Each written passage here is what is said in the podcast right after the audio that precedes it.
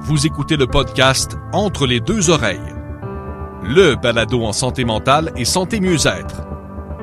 Une présentation de Relief, un organisme qui vient en aide aux personnes avec un trouble anxieux, dépressif ou bipolaire et leurs proches. Relief, le chemin de la santé mentale. Voici vos animateurs. Ils sont tous les deux des visages de la santé mentale et les deux principaux collaborateurs du blog Entre les deux oreilles. Martin Binette et Lydia Mignot. Bonne écoute. Bonjour tout le monde, j'espère que vous allez bien. Martin Binette au micro, épisode 27 du balado en santé mentale entre les deux oreilles. Cette semaine, mon invité n'a pas besoin de présentation. Pour moi, c'est un rêve qui se réalise. Il y a deux ans, quand j'ai débuté le balado, bien, je voulais recevoir la docteure Lupien. Alors, c'est le cas. Cette semaine, je la reçois et j'ai la chance de discuter avec elle d'un sujet qui me touche particulièrement, c'est l'anxiété. Vous savez, on parle d'anxiété de façon abondante depuis maintenant trois ans, depuis le début de la pandémie. Il y a certains résultats de, de recherche ou même des articles dans les médias qui indiquent qu'il y a une forte recrudescence de l'anxiété, dans la société, surtout particulièrement chez nos jeunes. J'ai voulu faire une espèce de jeu avec la docteure Lupien, c'est-à-dire de jouer au jeu des mythes ou réalités sur l'anxiété. J'ai voulu lui demander, ben, peut-on décortiquer un peu le vrai ou le faux autour de l'anxiété? Parce qu'il se dit beaucoup de choses autour de l'anxiété. Alors, je lui ai demandé un peu des questions du genre euh, le stress, l'anxiété, l'angoisse, est-ce que c'est la même chose? Est-ce que c'est la même affaire? Est-ce qu'on est avec l'anxiété? Est-ce qu'on peut la développer? Est-ce qu'on souffre plus d'anxiété aujourd'hui, en 2023, comparativement, par exemple, à nos parents dans les années 50, 60, 70. Donc, c'est toutes des questions que j'ai voulu aborder avec la docteure Lupien, qui a gentiment accepté l'invitation. Alors, j'espère que vous allez apprécier cet épisode qui débute tout de suite après la pause. Épisode 27 du balado en santé mentale entre les deux oreilles, je reçois la docteure Sonia Lupien.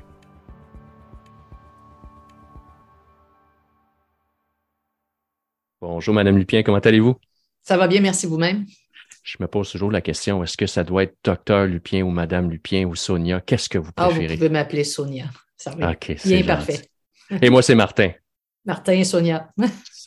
Je suis tellement content de vous avoir. Euh, c'est le 27e épisode euh, du podcast Entre les deux oreilles. Puis depuis le tout début, je m'étais promis, si un jour je peux avoir Dr. Sonia Lupien sur mon podcast, ça va faire ma journée. Et ça l'a fait. C'est vraiment une, euh, vraiment une belle journée pour moi. On parle beaucoup d'anxiété. C'est vraiment le thème de l'épisode. Je pense qu'on n'en a jamais autant parlé dans les, dans les deux dernières années, depuis le début de la pandémie. C'est une bonne chose. Euh, moi-même qui vis avec un trouble d'anxiété généralisée depuis plusieurs années, je m'en réjouis parce que quand j'ai commencé à vivre avec ça en 94, on n'en parlait pas, mais pas pantoute à cette époque-là c'est une bonne chose, mais en même temps, il y a beaucoup de choses qui se disent et on est un peu, un peu mélangé. On ne sait pas trop à quel sens vouer, qui dit la vérité ou c'est quoi les mythes. C'est ce que j'aimerais faire avec vous pendant cet épisode, un peu de déconstruire les mythes ou de, euh, de parler de la réalité autour de l'anxiété. Et euh, la première qui me vient en tête, c'est euh, c'est la nature des mots qu'on utilise. Moi, j'entends souvent les gens ils disent ben, le stress, l'anxiété, l'angoisse, ben, c'est toute la même affaire. Mais est-ce que c'est toute la même affaire ou c'est quelque chose de différent? Bien, ce sont des concepts qui sont différents. Puis souvent, on va dire, euh, les chercheurs, bon, ça joue avec les mots, mais les mots sont importants parce que on le voit ça actuellement chez les jeunes, par exemple, où on a vécu au cours des dix dernières années, par exemple, une déstigmatisation des troubles mentaux. Les jeunes sont beaucoup moins gênés qu'on l'était hmm. euh, de parler de, de, de, de, leurs émotions négatives, etc. Et ça a déstigmatisé l'anxiété, tout ça, sauf que l'effet qui, qui a résulté de ça, qui est peut-être moins le fun, c'est que l'anxiété est devenu un peu le mot fourre-tout que les gens vont utiliser. Donc, on a des jeunes qui sont juste excités et qui vont dire Ça y est, je suis anxieux, mais juste le fait de dire qu'on est anxieux, on envoie le message à notre cerveau qu'il y a une menace, puis là, ben, lui, il part en vrille, puis là, c'est parti mon kiki. Les mots sont importants parce qu'il y a une différence entre dire je suis excité et je suis anxieux, euh, justement parce qu'on a mis tellement de connotation sur le mot euh, anxiété. Fait que faisons tout de suite la différence entre stress, anxiété, angoisse. Je vais vous éliminer angoisse tout de suite.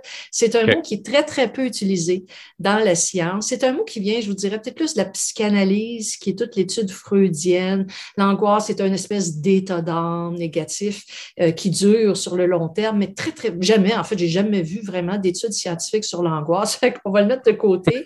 C'est un terme qui n'est pas vraiment utilisé, mais la différence entre stress et anxiété, ben, vous savez, je fais toujours le lien avec le mammouth. Hein. C'est quoi le stress? Ben, quand le cerveau détecte une menace, comme dans le temps préhistorique, un mammouth, ben là, il faut qu'on survive. Fait que là, on va produire une réponse de stress. On va activer un système très complexe qui va mener à la production d'hormones de stress. Et ces hormones de stress-là vont nous donner l'énergie dont on a besoin pour soit tuer le mammouth, partir, euh, le, manger et survivre, ou partir à courir s'il est trop gros, le fameux euh, combat-fuite qu'on connaît mm-hmm. tous. Et euh, c'est quoi la différence entre stress et anxiété? La meilleure réponse que j'ai donnée aux jeunes à date, en tout cas, puis ils ont l'air de comprendre, c'est la différence entre stress et anxiété, c'est la localisation du mammouth. C'est pas compliqué. Dans le stress, le mammouth est directement devant toi, prêt à t'attaquer. Et dans l'anxiété, le mammouth est dans ta tête. Hmm. Mais pour ton cerveau, que le mammouth soit devant toi ou dans ta tête, c'est le même mammouth, là, lui. Là. Fait qu'il va faire sa job et il va produire une réponse de stress. Donc, les, personnes qui, ont de l'anxiété, euh, ils ont quelque chose que les autres n'ont pas. Ils ont la capacité de voir dans le futur. Alors, c'est des gens qui vont toujours se projeter dans le futur pour voir toutes les menaces possibles et impossibles qui pourraient arriver et ils vont se mettre à stresser d'avance. C'est aussi simple que ça, euh, bien avant que la menace survienne. Et ça, à la longue, euh, ça va les fatiguer. vous parlez des jeunes et je me pose la question moi-même. J'ai vécu d'anxiété dans ma jeunesse qui s'est vraiment déclenché en crise de panique vers l'adolescence et finalement un diagnostic à l'âge adulte. Mais je me suis toujours posé la question suivante. Est-ce que c'est inné? Est-ce qu'on est, qu'on est avec l'anxiété ou on la développe? La majorité des chercheurs à ce jour vont vous dire qu'on non, on ne naît pas avec l'anxiété, on le devient. J'ai des collègues qui ont essayé de regarder ce qu'on appelle la charge génétique, le loading génétique en bon québécois. Euh, il n'est pas si fort que ça. C'est pas, il n'y a pas un facteur génétique là, qui va faire qu'on a le gène de l'anxiété, très, très faible, somme toute. Et donc, il y a plusieurs façons de, de, de, de développer une anxiété. Puis, juste avant, Martin, si vous me permettez, je vais vous demander de, qu'on fasse une petite aparté sur le plaidoyer des anxieux. Parce que là, l'anxiété, là, j'aimerais ça, avant de répondre à votre question, là, y a-t-il plus d'anxiété, puis quelles sont la cause, si vous me permettez, que je fasse un peu le ménage dans ces termes d'anxiété. On a fait le ménage entre stress et anxiété.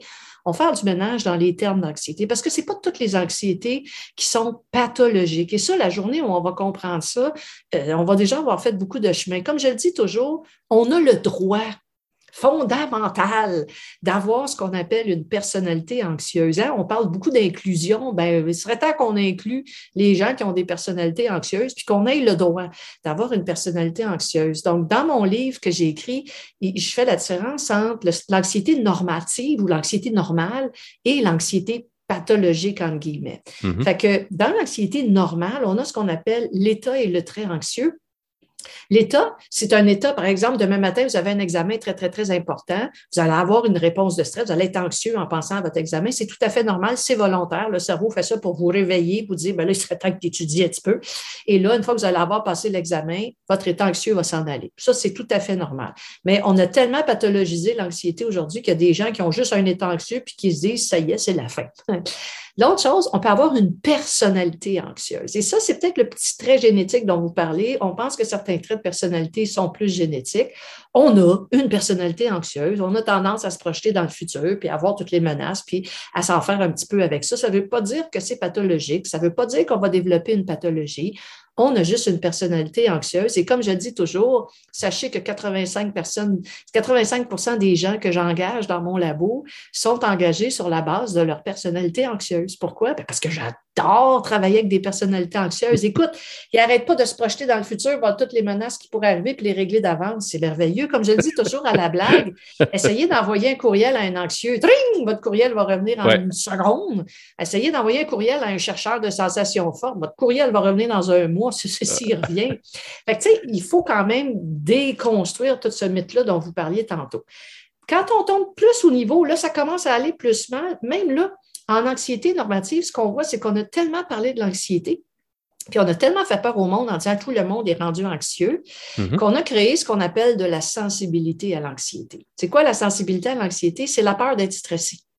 Quand on est stressé, notre corps nous envoie plein d'indices pour nous dire Ouh, t'as un mammouth à tuer. Là. Fait qu'on a chaud, le cœur nous débat. Bien là, il y a des gens de tous âges qui, quand ils reçoivent ce message-là de leur corps, qui sont stressés, ben, ils paniquent, ils ressemblent à un chevreuil pris dans phares d'une voiture qui arrive à vive allure. Là. Et là, ils font une attaque de panique. Et donc, ils sont devenus, ils sont devenus terrorisés par leur euh, réponse de stress. Et ça, c'est quand même euh, vraiment pas le fun. C'est pas encore pathologique, mais c'est ça qu'on voit beaucoup ces temps-ci. Et éventuellement, on va voir des désordres d'anxiété généralisés qui, là, vont nécessiter plus un traitement. Quand est-ce qu'on sait que l'anxiété qui est normale devient plus pathologique? C'est pas compliqué. C'est quand l'anxiété qu'on vit commence à jouer sur notre qualité de vie. Hein, on ne hmm. veut plus sortir de la maison parce qu'on est devenu agoraphobe, puis on n'a plus de qualité de vie. À ce moment-là, c'est là qu'on va, qu'on va consulter pour être capable de négocier tout ça. Donc, ça, c'est vraiment le grand topo de dire il y a beaucoup d'anxiété qui est normative, qu'on ne devrait pas paniquer avec ça. Et ça, je pense que c'est déjà énorme de le faire. Revenons maintenant à est-ce que c'est génétique ou pas génétique? Comme je t'ai dit, c'est pas, il n'y a pas vraiment de loading génétique. Il y en a un, mais si peu. Par contre, on peut apprendre l'anxiété. Parce que hmm. pour comprendre ça, pour comprendre le stress et l'anxiété, il faut comprendre comment fonctionne le mécanisme. Le cerveau, quand il détecte une menace, il va activer une petite région du cerveau qui s'appelle l'amygdale. Ça, c'est le centre de détection de la menace. Ça s'occupe de la peur. C'est important d'avoir peur, sinon on serait mort, right? Et donc, lui, il s'active. Quand l'amygdale s'active, là, c'est pas l'amygdale qu'on a dans la gorge, on en a d'autres dans le cerveau. Et donc, quand l'amygdale du cerveau s'active, elle va activer la réponse de stress pour dire fais quelque chose, sauve-toi ou attaque. Et à un moment donné, il va falloir que cette réponse-là arrête, sinon on va, être ben trop anxieux. Et là, le gros lobe frontal en avant va inhiber l'amygdale à un moment donné, va dire OK, calme-toi, il n'y a plus de menace, c'est beau, calme-toi. Et là, l'amygdale va se calmer. Donc, la chose importante à soulever, à soulever ici, Martin, c'est la suivante. Quand le cerveau détecte une menace, il active l'amygdale hmm. qui nous fait partir en vrille. Donc, comment est-ce que le cerveau va apprendre à détecter des menaces? Ah, ben, c'est là que ça devient intéressant. Beaucoup de l'anxiété qu'on voit aujourd'hui, ça a été, l'anxiété s'est développée par ce qu'on appelle un apprentissage vicariant, ou si tu préfères, un apprentissage par observation. On sait qu'un enfant qui est anxieux, il y a des Moses de bonne chance qu'il y ait un de ses deux parents qui l'est anxieux. Parce que si l'enfant a un parent anxieux, puis qu'à temps plein, le parent dit Ah mon Dieu Seigneur, sors pas, c'est tellement dangereux dehors, bien, ce que le parent fait sans s'en rendre compte, c'est d'apprendre à l'amidale de son enfant que le monde est un endroit extrêmement dangereux et c'est un monde rempli de menaces. Et donc, j'ai l'impression, j'ai l'impression d'entendre ma mère. Ma mère était continuellement ben comme ça. Exact. Et donc, là, il, va activer son amygdale, il va activer son amygdale. Puis les enfants n'ont pas un gros lobe frontal, pas capables de l'inhiber encore.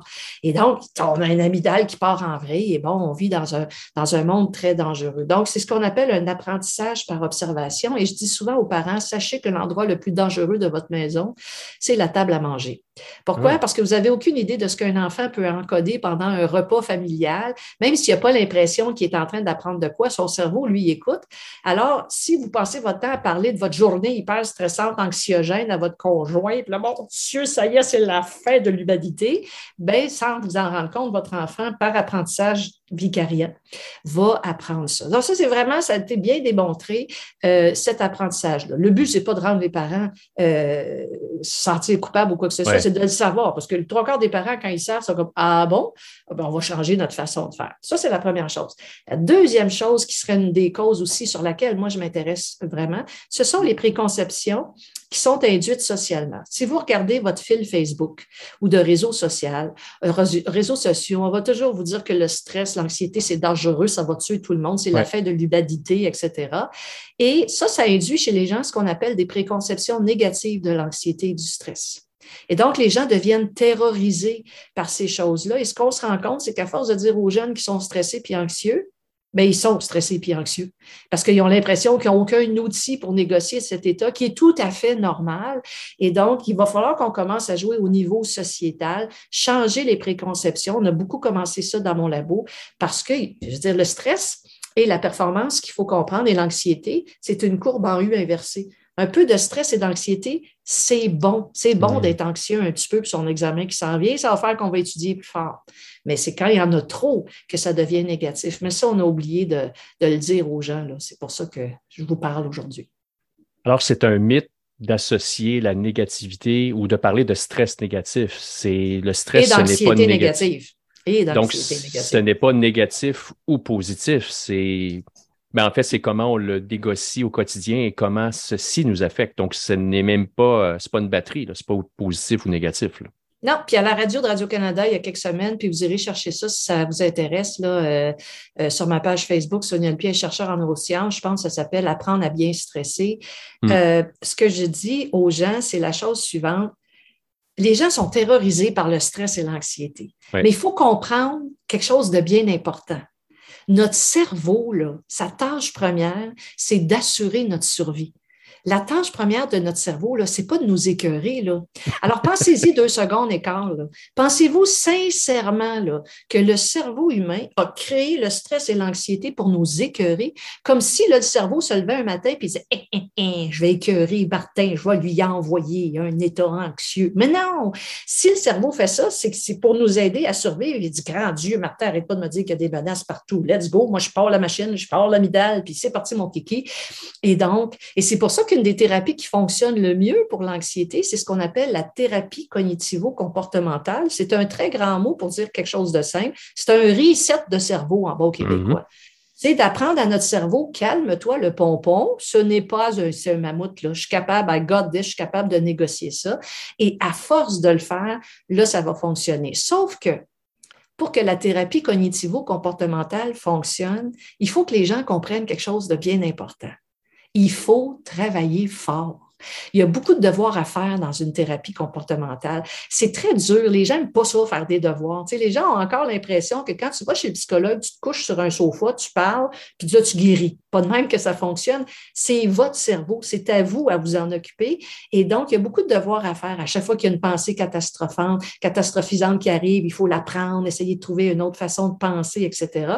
Et si on ne le fait pas, ben, on ne fera jamais notre reset de cerveau. Mais si on dit, OK, là, je suis assez tannée, là, je veux vraiment que ça passe, ben, en s'investissant à 400% le taux de succès de la thérapie cognitivo-comportementale ou d'autres thérapies aussi sur le côté qui fonctionnent bien, c'est vraiment, c'est un, une des, des conditions qui, a un très, très bon taux de succès quand même, l'anxiété. Fait il y a du positif là, dans tout ça. Ça revient au concept d'autogestion ou de responsabilisation de l'individu, parce que quand on, on parle d'anxiété souvent, un autre mythe, c'est que le seul moyen de s'en sortir, c'est en prenant des médicaments. J'imagine que c'est un mythe. Vous avez Oui. parlé de la TCC, donc il y a d'autres Oui. moyens, mais la personne doit s'investir en temps et énergie pour pouvoir faire ce fameux reset-là. Puis il ne faut pas oublier qu'il y a beaucoup de différences individuelles dans l'approche des gens à la maladie. Mm. Donc, puis c'est correct. Il y a des gens pour qui la pilule est la panacée à toute forme de maladie. Donc, ils vont vouloir être médicamentés. Euh, bon, ce qu'il faut comprendre, c'est que le médicament, qui est un anxiolytique, enlève pas l'anxiété. Ça la fera pas disparaître. Ça va en cacher les symptômes négatifs sur nous. Mais dès qu'on va l'arrêter, on n'a pas réglé le problème. Le cerveau va continuer à avoir des menaces là où il n'y en a pas nécessairement.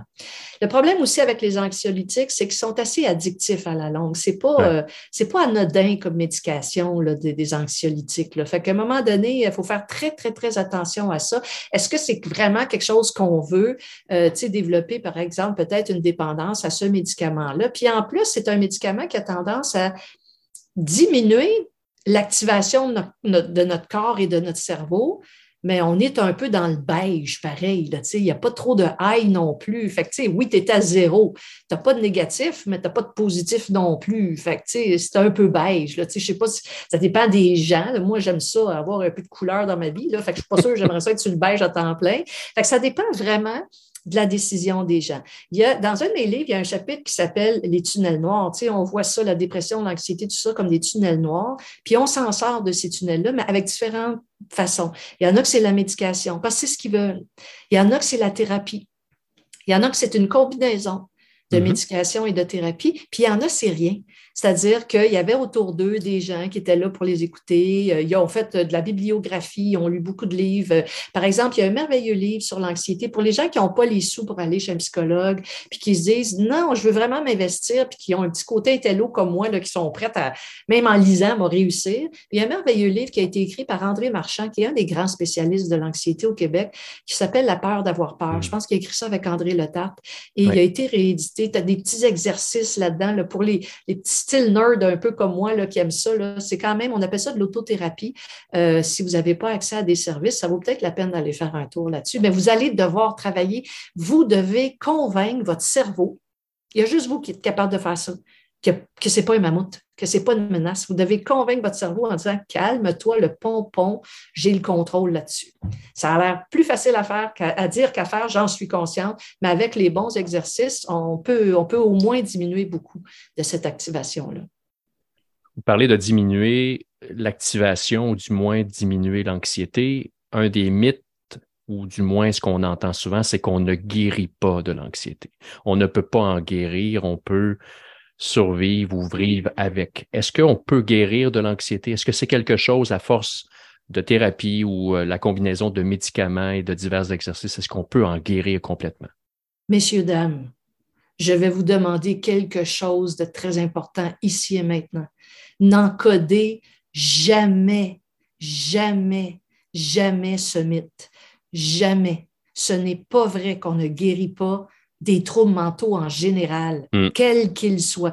Peut-être la schizophrénie, peut-être la maladie bipolaire, mais on est dans une autre catégorie. Mais l'anxiété, grand Dieu, ne pensez jamais cela parce qu'on en guérit. Le problème, quand on pense cela, ça mène à ce qu'on appelle en anglais sickness behavior on se dit qu'on est malade, on est malade, et là, là on mm. s'en va dans un puits sans fond. Mais oui, on peut s'en sortir absolument.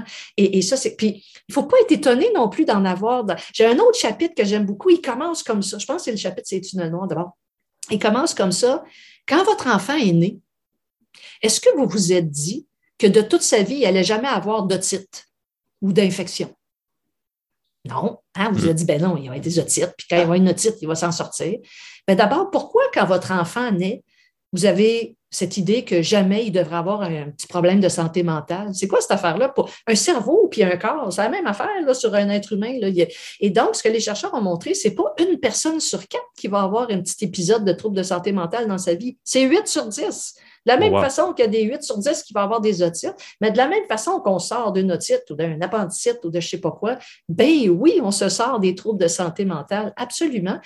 Il faut avoir la volonté de le faire, etc., de ne pas tomber dans ces, dans ces ce qu'on appelle les comportements de maladie. Bon, je suis malade, je suis malade, je m'en sortirai jamais. C'est la pire chose à faire. Mais oui, absolument qu'on peut s'en sortir. C'est quelque chose qui est très, très, très passager. Moi, je vois des jeunes qui, euh, par exemple, reviennent d'un long voyage à l'étranger, puis là, en revenant, c'est quelque chose de très... Puis ils ont eu tellement, ils ont tellement activé leur euh, amygdale pendant le voyage parce qu'ils avaient peur tout le temps. Ils reviennent, là, ils ont des épisodes anxieux qui, après quelques mois, vont se résorber en travaillant un peu là-dessus, tout ça. Absolument. Il y a des gens pour qui ça va être plus difficile, plus long. Mais oui, on, s'en sort.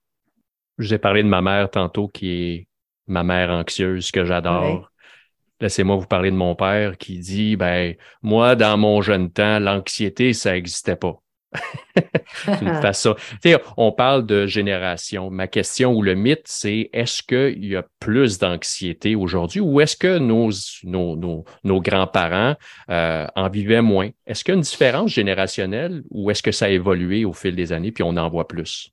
Ben, vous savez, Martin, avec 12 de mes collègues, on a écrit une lettre ouverte récemment dans la presse où euh, hmm. on contestait ces chiffres, là, comme quoi plus de 50% des jeunes d'aujourd'hui sont anxieux. Puis c'est comme, mais non, quand même, hmm. là, on va remettre les pendules à l'heure. C'est toujours entre 20 et 25. J'ai une étude qui est sortie récemment qui ont testé ça sur 125 ans en regardant des registres. Ça augmente pas du tout. Euh, c'est toujours à peu près un quart de la population là, qui souffre au niveau de la qualité de vie, de troubles anxieux dont il faut s'occuper. On parle beaucoup de l'anxiété. Tout le monde a l'impression qu'il est devenu anxieux. Euh, c'est correct, c'est ce qu'on devrait faire. Les jeunes aussi parlent de plus en plus de leur émotion. C'est pas parce qu'on a une émotion négative qu'on est anxieux. Là. On a juste une émotion négative, puis c'est tout à fait correct. Et en passant, les gens qui m'écoutaient, on ne sait pas quoi faire avec une émotion négative. Hein. C'est toujours comme une patate chaude. On veut tout à s'en débarrasser, puis on ne sait pas quoi faire avec. Et euh, il y a une façon de s'occuper d'une émotion négative. Premièrement, c'est d'arrêter d'en avoir peur. Puis deuxièmement, essayer de la réguler. Il y a un merveilleux livre. Je ne connais pas l'auteur, je suis sa meilleure vendeuse parce que quand je lis un livre intelligent, je le dis. Ça s'appelle, si vous voulez savoir quoi faire avec une émotion négative, allez lire le livre de Ross Harris qui s'appelle Le piège du bonheur. Merveilleux livre, c'est tellement bon. Et le vous, adulte, vous allez lire la grosse version, mais il y a une petite version en bande dessinée pour vos enfants aussi. Ça, je trouve que ça, ça fait énormément de bien. Mais euh, non, il n'y en a pas plus qu'avant. Maintenant, revenons à votre père qui dit Franchement, dans votre temps, on n'avait pas ça, nous. Et moi, ce que je réponds toujours à ces gens qui disent oh, On n'avait pas ça de la dépression, puis on n'avait pas ça. Ah ouais? Comment est-ce qu'on explique que le taux de suicide le plus élevé, c'est chez les hommes entre 50 et 64 ans? Mm-hmm. C'est pas parce qu'ils sont silencieux qu'ils souffrent pas. Ce qu'on avait appris, c'est d'être silencieux. Mais ça ne veut pas dire que ça n'existait pas. La même chose avec l'intimidation à l'école. Il y en avait, il y en avait dans le temps de votre père de la même façon. Et bon, on ne le disait pas puis on l'encaissait. Ça ne veut pas dire que 50 ans plus tard, euh, ce qui s'est passé à ce moment-là va pas, va pas venir nous rattraper. Donc, je pense que c'est le silence qui était présent. Et ce silence-là, grâce à cette merveilleuse génération que moi, je trouve que les jeunes d'aujourd'hui sont en train de faire ce que j'appelle une révolution silencieuse. Ils ne sont pas allés dans les rues comme nous en 68. Ils le font par les réseaux sociaux. Mais regardez qu'ils sont en train de faire pour la diversité, l'inclusion, la déstigmatisation de, la santé mentale? Ils, font une révolution silencieuse assez importante, moi je trouve en tout cas, et grâce à eux, on en entend de plus en plus parler. Et ils vont devoir, je pense, refuser d'être étiquetés anxieux. Ils doivent refuser ça. Ils ont le droit d'avoir des, des, ils ont le droit d'avoir peur. Ils ont le droit d'être anxieux quelques jours par rapport à quelque chose mais ça ne veut pas dire que c'est une génération d'anxieux. Je refuse cette étiquette et j'espère qu'ils la refuseront aussi. Ça va leur faire le plus grand bien. On en parle plus. Certaines personnes, diront, surtout dans le monde du travail, je l'entends, je l'entends régulièrement, de dire, ben, euh, si on parle plus de santé mentale dans les milieux de travail, ben, ça va amener plus de gens en arrêt de travail, ça va amener plus de gens qui vont, euh, qui sont pas performants. C'est comme s'il y a une connotation de faiblesse à l'anxiété ou à la dépression. J'imagine que c'est un mythe, ça. Vous avez parlé tantôt de, de, de, de, vos collègues de recherche qui sont des anxieux. Euh, moi, je travaille avec des gens qui vivent avec la dépression. Euh, quand on leur donne les outils, ils sont des employés absolument incroyables parce qu'ils se sentent valorisés. Donc, ça revient un peu à ce que je disais tantôt, la connotation négative de la maladie mentale. Mais dans le monde du travail, c'est encore très présent, cette notion de faiblesse et de maladie mentale, non? Oui, mais ce que j'aurais tendance à vous dire, c'est ce qu'on que ce qu'on voit dans le milieu de travail, c'est ce qu'on appelle un effet de cohorte. Je suis sûr qu'il y a un effet d'âge. Je suis hmm. sûr que c'est à partir d'un certain âge, donc je vous dis, je ne mettrai pas d'âge, où on a cette impression-là, parce que ça vient quand même d'assez loin. OK? Mais quiconque travaille avec des jeunes générations, les nouvelles générations vont voir que c'est vraiment, vraiment pas ça. c'est là qu'on a cette espèce de clash actuellement dans le milieu de travail, euh, où, tu sais, là, tout ce qu'à chaque fois que, tu sais, la santé mentale, c'est une faiblesse, etc., les jeunes, les jeunes ne sont vraiment pas là-dedans. Fait qu'on a vraiment des plus vieux qui vont dire hmm. ça. Et le problème, ben, c'est eux aussi qui vont souffrir. Et le problème, c'est que quand on n'en parle pas, là, ça va avoir un impact sur la performance. Mais si on en parle, puis qu'on essaie de modifier le travail en fonction, comme vous le faites euh, dans votre organisme, bien, on va voir que les gens sont tout à fait capables euh, d'être performants. Puis ce qu'on observe, c'est que les troubles de santé mentale au travail, c'est rarement lié à la charge de travail. C'est pas, on a toujours pensé, il y a trop de travail, c'est pour ça qu'on devient déprimant anxieux. Non, c'est qu'on n'est pas à bonne place. Hmm. Dans l'entreprise, on fait quelque chose qu'on n'aime pas. On serait bon ailleurs, mais on ne nous a pas proposé ailleurs. Fait que on n'est pas au bon endroit. Ça, il y a beaucoup d'études en Europe qui ont montré ça. Fait que d'essayer de, regarder un petit peu plus différemment. Je suis en train de travailler sur un livre Stress au travail, justement, en lien avec toute cette hybride qui s'en vient et tout ça. Et euh, voir un peu quels sont les facteurs de stress au travail euh, à travers le temps qui pourraient expliquer la souffrance qu'on voit aujourd'hui euh, là-dessus. Il y avait une recherche ce matin Mm-hmm. J'ai tombé sur cette recherche, c'était dans la presse, qui parlait que on parle, on a parlé un peu de la pandémie, que d'une certaine façon, ça a été positif d'un point de, d'un point de vue de sensibilisation, de stigmatisation. Mais à ma grande surprise, les résultats de la recherche ont démontré que il n'y a pas tant de, d'augmentation de gens qui vivent avec un enjeu de santé mentale. En fait, c'est similaire. Et ça, ça m'a, euh, je vais utiliser le mot choqué parce que ce qu'on entend de façon ambiante, c'est que la pandémie là, a complètement changé la donne. Et là, tout le monde vit avec des enjeux de santé mentale. J'exagère à peine. Je ne sais pas si vous avez eu la chance de voir les résultats de cette recherche. Ben est-ce que ça vous a, est-ce que ça vous a surpris comme résultat? ça m'a tellement fait plaisir. Mais mon Dieu, quel plaisir! Pourquoi? Parce que on l'avait démontré, nous autres. Non seulement on avait démontré ça, mais on avait montré que la santé mentale était meilleure.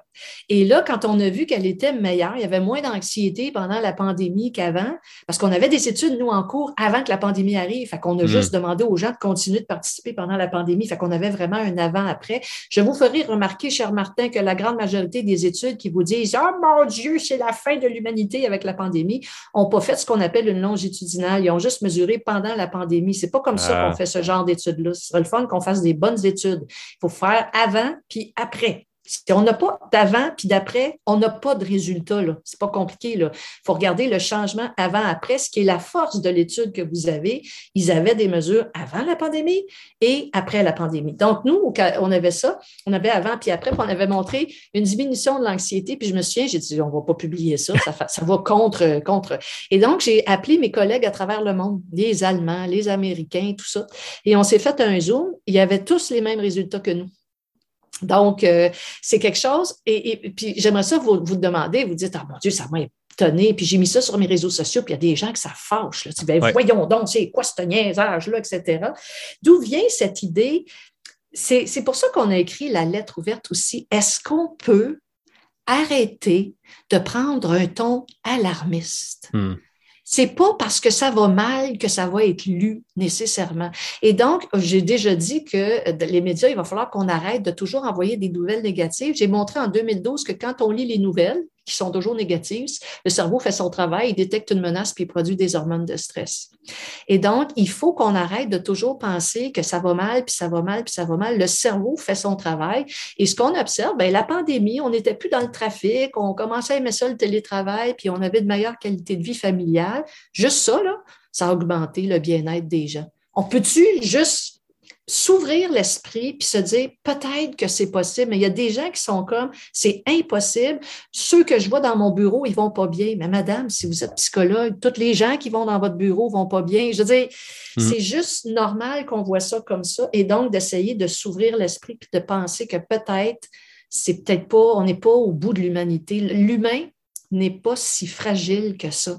On a survécu au mammouth. On a survécu aux temps médiévaux où les enfants mouraient à 5 ans, grand Dieu, puis ceux qui survivaient ne se rendaient pas à 30. Là. Et donc, on n'est pas si fragile que ça. On est d'excellents chasseurs de mammouths. Oui, on a des effets secondaires de cette réponse de stress-là. Et comme je l'ai dit dans une chronique, ce que vous devez comprendre, c'est que la chasse aux mammouths, là, hein, quand euh, l'analogie que je fais, le chasseur de mammouths, mais dans mon histoire, là, le mammouth, c'est le stresseur. Stresseur, d'accord? Le stress, savez-vous c'est quoi, Martin? C'est la lance que le chasseur a dans les mains. Le stress, c'est l'arme qui nous permet de combattre le stresseur. Et donc, il faut arrêter de démoniser, de diaboliser, de toujours penser que ça va mal. Moi, j'ai adoré voir ces résultats-là. Je me dis, bon, on va-tu finir? Et j'ai été étonnée de voir la nature des commentaires sur les réseaux sociaux. Les gens sont encore en train de refuser ça. Je vais essayer de comprendre pourquoi. Il y a une raison, il y a toujours une raison. Peut-être qu'on se sent plus sécure de penser, on a tellement été habitué de penser que ça va mal, qu'on a de la misère à s'imaginer que ça pourrait aller bien. Mm. Ou on a ce que j'appelle aussi l'effet ambassadeur, c'est-à-dire que moi, ça va pas bien pour moi, donc ça va pas bien pour tout le monde.